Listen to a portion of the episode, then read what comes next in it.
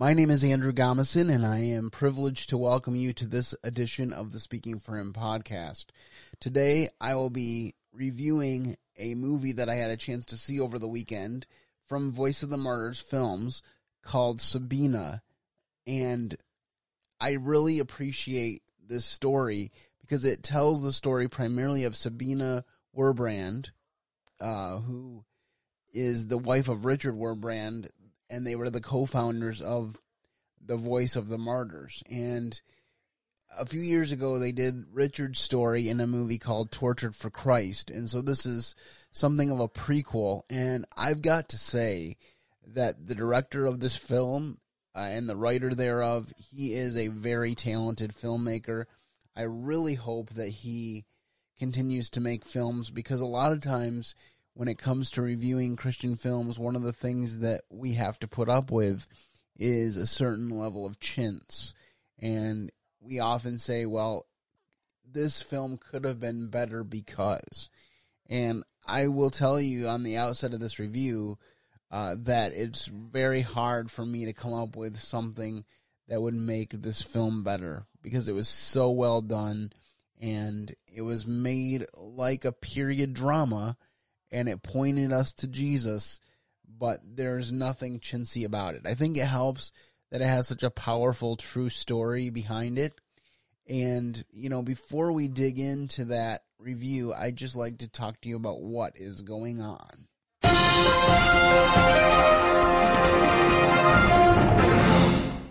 Well, as I said, we're going to talk about the life uh, and ministry of Sabina Wurmbrand uh, and also her husband Richard. And as as a lead up to my review of this film, I wanted to share with you a clip from the director about the making of it and why it was so powerful.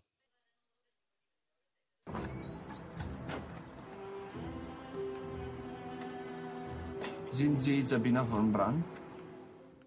I think Sabina is just flat out one of the most important and influential women of the 20th century. Sabina Wurmbrand exchanged injustice and resentment for a thriving life of forgiveness. John Gruder's upcoming film, Sabina, Tortured for Christ, The Nazi Years, is the prequel to his earlier movie about Richard Wurmbrand, whom she marries. She was at Sorbonne University. She's studying physics. She is talented and smart. At the same time, what God does with her is bring about greatness through humility. She is a strong, strong woman in, in her own right in many, many ways, and Richard is the beneficiary of her strength. What surprised you in what you learned? Well, you're not going to find a bigger story arc than the Sabina Oster that you'll meet in this movie Sabina to the Sabina Wurmbrand. She started like all of us, selfish. They're atheists. They're hedonists. In fact, Sabina is militantly opposed to Christianity in any form. From a Jewish family in Romania, Sabina eventually joins Richard in discovering a faith that brought purpose to both of their imprisonments and their underground ministry during communist occupation. What is it about her enduring circumstances that stands out the most? Richard comes to Christ first. He explores the gospel and he comes to the conclusion a universe with no creator just can't compare to the thought of a God who speaks and listens. But she's not ready for that. So Richard shares his journey with her even to the point where he says, I'm going to be baptized today. A huge step for him. That same day, she takes a blade and contemplates suicide. So that when he comes home, he'll find her lifeless body and that'll show him. And she says, then I had a thought. What if he's right? Sabina's parents, two sisters, brother, and uncles later become victims to Nazi concentration camps. What will resonate about her life? We would benefit from meeting anybody who was able to face the enemy with love. She even meets the specific executioner that murdered her entire family and got away with it. The heart of the gospel is forgiveness. Christ forgave me. He can forgive you. She chooses to fight back with love and forgiveness. She says, I, I couldn't do these things, but Christ in me can do all things. There was victory in Christ through the suffering. We're living in a lot of uncertainty right now. It tends to bring a lot of honesty. Yeah. Are we short on that in our Western world? this isn't in the movie, but they prayed that God would give them a cross to bear, recognizing that if Christ says, if you share in my sufferings, you'll share when I rise. And man, did they get one. I mean, it came and it came heavy. So I was really blown away by this film. Uh, I think that it was very well made, and I just think that it will be a blessing to whoever watches it. I was originally made aware of this through my brother, Bartholomew, who said that there was a weekend where it was going to be available free to stream, and that's why we watched it this past Sunday. When I went to look to see if it was still available on Monday, it was, so I watched it again in preparation for my review. So I don't know if it will still be available when this podcast posts, but I would de- definitely recommend that you go to persecution.org and find uh, this film by John Gruders. If it's not available to stream, it will be available to purchase, and it's definitely worth your time to watch this film. Before we get into the in depth part of the review, I just wanted to share with you one other thing that encouraged me this week. We just passed the Winter Olympics and we're currently in the Winter Paralympics. So that has me thinking about winter sports. And one really neat guy in the world of winter sports is Scott Hamilton. Scott Hamilton was an a figure skater who won a gold medal at the 1984 Olympics, and he has been a commentator for Olympic skating for a long time. He's also battled a lot of personal challenges, but the most important thing about Scott is that he is a child of God. My my medal lived in a brown paper bag in my underwear drawer for eight years until I could get rid of it, and I didn't know why it offended me so much. I had no idea. I had no idea why it offended me so much. I just, I saw so many athletes get stuck in that moment or in their Olympic identity that they could never do anything else. And that everything, everything paled in comparison. But once I realized that I, I got rid of it, I gave it to the U.S. Figure Skating Hall of Fame and Museum. Well, I got rid of everything. Anything I ever won, they have. I realized that in that way, those things can, can become idols. And that identity takes over um, my real identity, which is being um, a child of God. So I don't. I, I love the fact that I was able to do all that. I was really happy that it happened, and I've been able to um, leverage those things in order to be able to step into the next and to, try to be obedient to God's plan for my life. But it, it, it, that doesn't define me. If I would have been off the podium, if had I would have whatever um, the, all the media was saying back in Sarajevo that second is a humiliating loss. really you know, it, it, it, it doesn't, it doesn't matter because when, when that event is done, we, we all step into the next, no matter what that is. And we hope to do it with, um, integrity and honesty yeah. and, and with fortitude.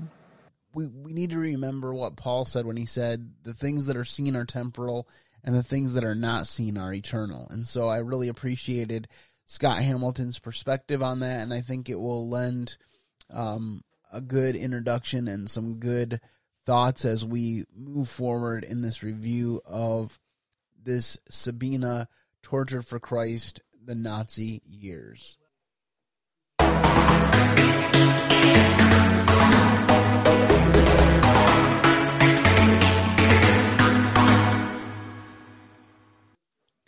I want to start out today with our quote of the day, and I really feel like this was kind of the overall theme of the movie. You know, I often will will wait toward the end of the review to tell you what my lessons that I draw from the film are. And yes, there will be more as we move on through the review, but the quote of the day really sets this up nicely. So here is our quote of the day, and it's from our main character, Sabina uh, Wurmbrand, and here's what she has to say. She says, "The heart of the gospel is forgiveness," and I feel like this is one of those things that we know it, in our heads, but we're not very good at applying it in our hearts. How often have we been thankful for the forgiveness that we've been given by God or by other people, but then when it turns around and we have to be the one to forgive, we have a hard time with it. And I really admire the fact that in this film, we see ultimate acts of forgiveness. We see uh, these people, uh, Richard and Sabina Wurmbrand, uh, taking the time to help Jews escape Nazis in World War II. And of course, they themselves were Jews, at least she was. I'm not sure ultimately if he was. Um, I think he was. But they were helping other Jews escape from the Nazis. And also, as time went on, they ended up having ministry to Nazis after the war and even had ministry to the man who was responsible for killing the rest of Sabina's family. So I think that this idea of forgiveness takes on a whole new level when that happens. And, you know, it, it brings to light the truth of the scripture forgive others for God, because God, for Christ's sake, has forgiven you. And Paul, the one that's writing that, he has a lot of reasons to hold grudges. He's been beaten, he's been tortured, he's been chased, he's been mocked, he's even been, many people believe, stoned to death, and God sent him back to finish his mission. And yet he's saying, forgive others. And I just feel like this is another story in the Wurmbrands to show us how that works and how what it really means to be forgiving. Because let's be honest, the things that we need to forgive others for are by comparison often quite petty. And so I think it just keeps things in perspective. I just want to make sure that I share with you the trailer for Sabina tortured for Christ. I want the same things every girl wants. And then a little bit more. I want you to meet someone. Oh, He's every bit as ambitious as you. Who's this? She is my niece, Sabina Oster. My mother is nagging me to get married. She's even picked out a girl. that sounds very nice for you. What do you think? I think my mother should ask me that question. Your mother's gonna kill me.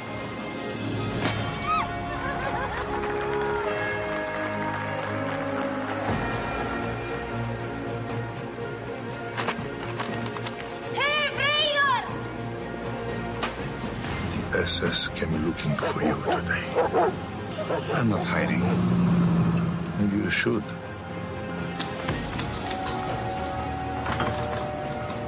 Uh, sind Sie Sabina Wurmbrand? We can get you to the border if we leave now. You know this is ridiculous.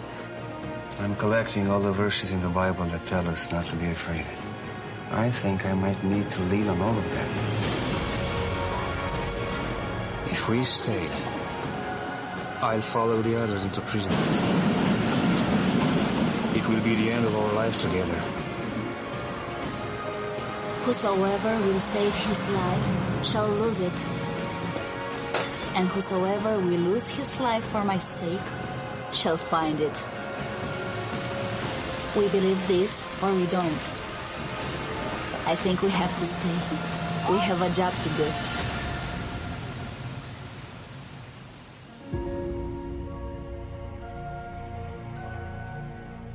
Uh, the film is actually very interesting in the fact that it starts at the beginning of their story. You have Sabina Wurmbrand before she was Sabina Wurmbrand. I believe her name was Sabrina Oster, and she was an atheist who only cared about material things and really wanted to be a success in her life. She was studying physics at the Sorbonne. She wanted ultimate success. She, someone asked if she wanted to be compared to Mary Curie, and her answer was, "I want Mary Curie to be uh, compared to me." So she had these grand ambitions for success. And she meets Richard Wurmbrand, and a lot of that changes because she falls in love with him. She says he has money, he can spend it on me, and so she decides to get married. And she convinces her husband, Richard, to play the part of an Orthodox Jew and to please her parents by having an Orthodox Jewish wedding. And so that's what they do. And they say in the narration, we didn't want children, we just wanted pleasure. And so they begin this life of pleasure and they don't have any thoughts toward God and they just want to live their lives. Then Richard contracts tuberculosis and he has to go to a sanitarium. And I believe he was there for two years. Well, over the course of that time, he ends up meeting a Christian who said, I've been praying for a Jew uh, that I could give a Bible to and let them know that I'm praying for them. And so this man gives Richard a Bible and encourages him to seek Jesus. And this really gets him thinking about the things of the Lord. And over the course of time, he ends up asking a lot of tough questions and resisting. And then God reaches in and touches him in such a way as to he goes to church and then eventually, um, in some ways, out of no desire of his own, stands up, compelled to pray and seek God for forgiveness. So he comes to Christ, goes to his wife, and she flips out because she still is an atheist. She doesn't want anything to do with the things of the Lord, and she gets really mad. As a matter of fact, when he says, I'm going to get baptized, he goes to church to do that, and that day she takes a razor blade and contemplates slitting her wrists and then puts herself in a bathtub and contemplates drowning herself so that he will regret his decision and he will see that God and his pursuit of God caused her to die because it was that devastating to her that he would pursue God. But at some point during that process, God again reaches in and she's like, what if he is right? What if I've been wrong and he is right about Jesus and I die in my sin? And she pulls herself out of the bathtub. You know, she gasps for breath because she's been under the water trying to drown herself, but God intervenes. And then she says, Help me understand. And it takes her a while uh, they go to another uh, fancy party, and she realizes how senseless it is, how how little meaning it has, and then she herself surrenders to the Lord Jesus. And so now they go from this uh, life of serving themselves to the, this life of serving the Lord Jesus. And then the war erupts. And they realize that people are being singled out as Jews. Their initial thought is maybe we should flee the country. And then Sabina says to Richard, you know, we have a calling and we are supposed to be willing to give up our lives for the sake of the gospel. And so this is what she decides to do. This is one of the most amazing, most confirming things about Christianity as a whole that so many atheists who hate God, hate the very idea of God, come to the Bible and they say there's nothing true about it. And then God reaches down and shows that he is indeed true.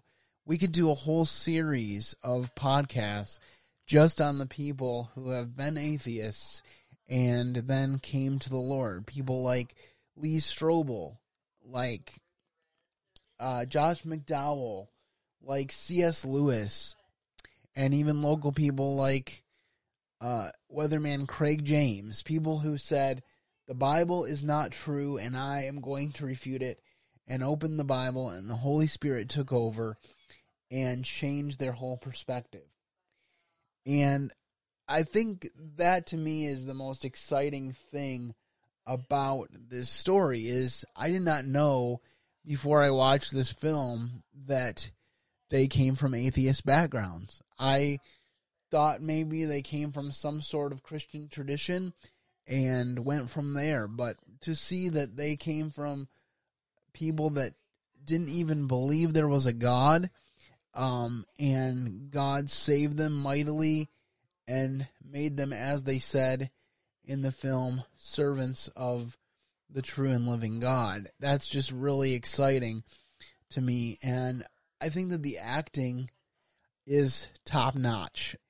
This film starred Raluca Botez as Sabina Wurmbrand and Emil Man- Emil Mandan Ack as Richard Wurmbrand. These actors as this couple were amazing.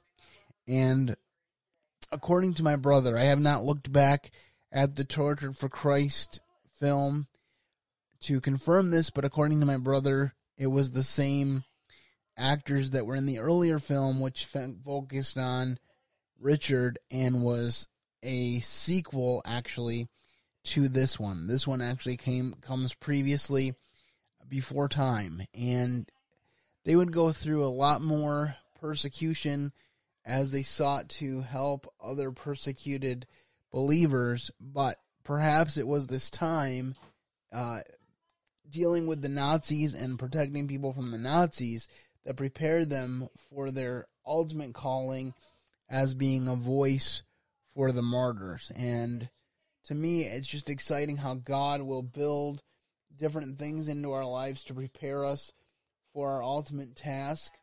You know, Moses was given uh, 40 years in the house of Pharaoh, and then he was given 40 years on the back of the desert. And then when he was 80, his ultimate and most famous calling came to him when he was called to lead the children of Israel in the wilderness for 40 years. And so I just think it's very interesting how God knows exactly what we need to fulfill the calling that he has for us. And no calling is small. You know, God gives you the calling that he has for you because you are the one that he made for that calling. This reminds me of the scripture Ephesians 2:10 which says for we are his workmanship created in Christ Jesus unto good works which he hath before ordained that we should walk in them. So this idea that everything that God has called us to do, he will equip us to do and he has planned for us in advance.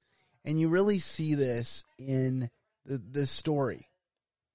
Now I know a lot of people uh, quibble about free will versus election and as I've said on this podcast, I think that both coexist in a beautiful tapestry. But you can definitely see the divine providence of God in the story of Richard and Sabina.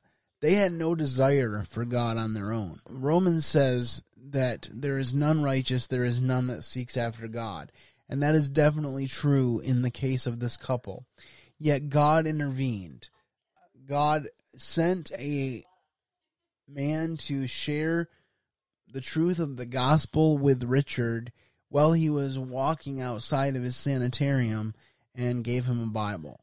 God allowed Sabina to go through these suicidal thoughts and to come to the edge of ending her life, but he stayed her hand from doing that and caused her to have the fortitude through his spirit to seek after God and to come to know him in a personal way. These are undeniable parts of their story, and I really like the way that that comes forth. And so I really hope that people will watch this film and, and be convicted that that can be their story too, that God can use the circumstances of their lives to bring about His will and His way. To speak a little bit about one negative um, about this film, I know I said that it was very well done, and it would be very hard to find something negative. There were a couple scenes that ran a little long and were a little slow. Um, there was one scene involving them going to a party early in the film, which I thought could have been shortened, and there were a couple other sh- scenes that lagged a little bit. But other than that, it was pretty much spot on, and I really appreciated the quality and the care that they took to tell this important story. I think uh, one of my favorite scenes in the whole film is when Richard gets information about where the soldier is that murdered his wife's family and he goes and he ministers to him. This takes it to another level. They didn't just minister to Jews, but they also helped minister to Nazis and helped rescue them after the war. And to me, that is an amazing portrayal of what Jesus said in the Sermon on the Mount about if you love those who love you, what reward have you? But true love is loving your enemies, loving those who hate you. And it's just a really powerful scene uh, when she greets the man who killed her family with love and understanding. And she hugs him and she kisses him and she says, I'm going to get you something to eat. And it's just a really powerful thing when she says in the narration after that scene, I only ever kissed two men in my life my husband and the one who killed my family. And that's where you get the quote, the heart of the gospel is forgiveness. That is the essence of the gospel. We, we see this from Jesus when he's on the cross. One of the first things he says is, Father, forgive them, for they know not what they do. Those standing beside the cross, I can only imagine that they must have leaned forward when he started crying out, and maybe they thought he would cry out in agony. Maybe they thought he would cry out and beg for relief, but instead he's asking for forgiveness. And to me, that is extremely powerful, and I really appreciated that. The biggest lesson that I took away from this film, uh, I kind of alluded to it earlier, but to elaborate on it a little bit more is just to know that the hand of God is active and alive in the lives of men. The only way that we come to know the Lord Jesus is through his intervention in our lives. And I think that when we go through the day to day of life, we think, well, well, life is a series of decisions and a series of activities that we do, and that is nonetheless true. But sometimes when you're looking back through your life and you look at the decisions that you made and the decisions that you could have made, then you realize the hand of God. Perhaps that's why the writer of the Proverbs puts it this way Man plans his way, but the Lord directs his steps. You know, Richard and Sabina had this idea that they were only going to go for pleasure. They didn't even want children in the beginning. And they came to know the Lord and, and had a renewed purpose for living. And then it was then, nine months after that, approximately, that God gave them uh, a child. And so it's just interesting how perspective changes and how God is so good to make sure that we have the right perspective on life. And I just hope that people watch this film and get a heart for God's heart, which is forgiving others, which is loving others. Um, and I, I think it's also a reminder that loving others and being forgiving is not always going to end pleasantly. I mean, we're, we're in this cultural war right now where people think that in order to love someone, you have to agree with them about what they are doing and fall in line with everything that they do in order to show them love.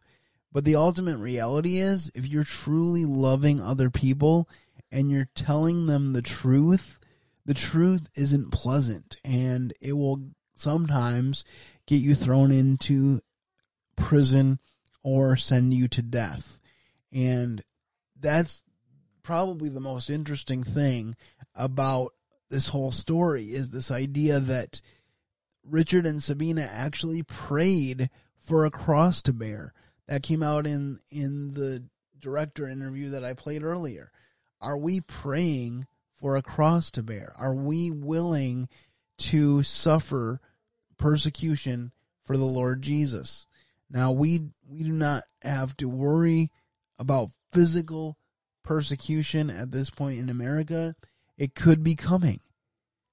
But are we willing to endure ridicule uh, because of our stands for the Lord Jesus?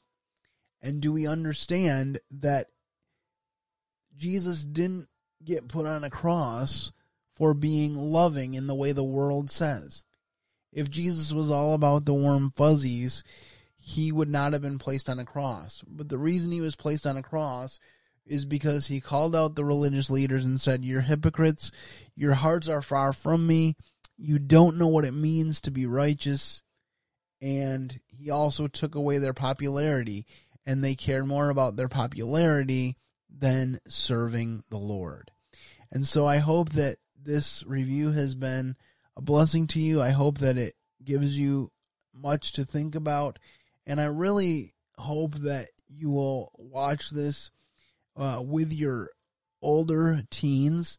I don't think there's a whole lot objectionable. There's no gore, but it does deal with very adult subjects as far as uh, the persecution goes and and the issues with World War II.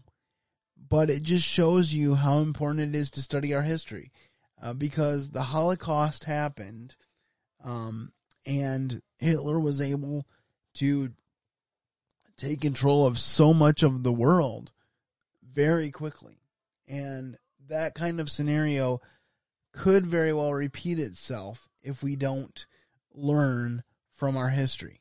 And that's why the modern idea of sanitizing history and not talking about the tough subjects is so very dangerous. As I wrap up this review, I just want to say that I give this film a 5 out of 5 stars. Um, like I said, it was very well done, very well written, very well directed, very well acted. Pretty much every facet of the film was done with purpose and care, and I really appreciate it. And I'm excited to have more people watch this film.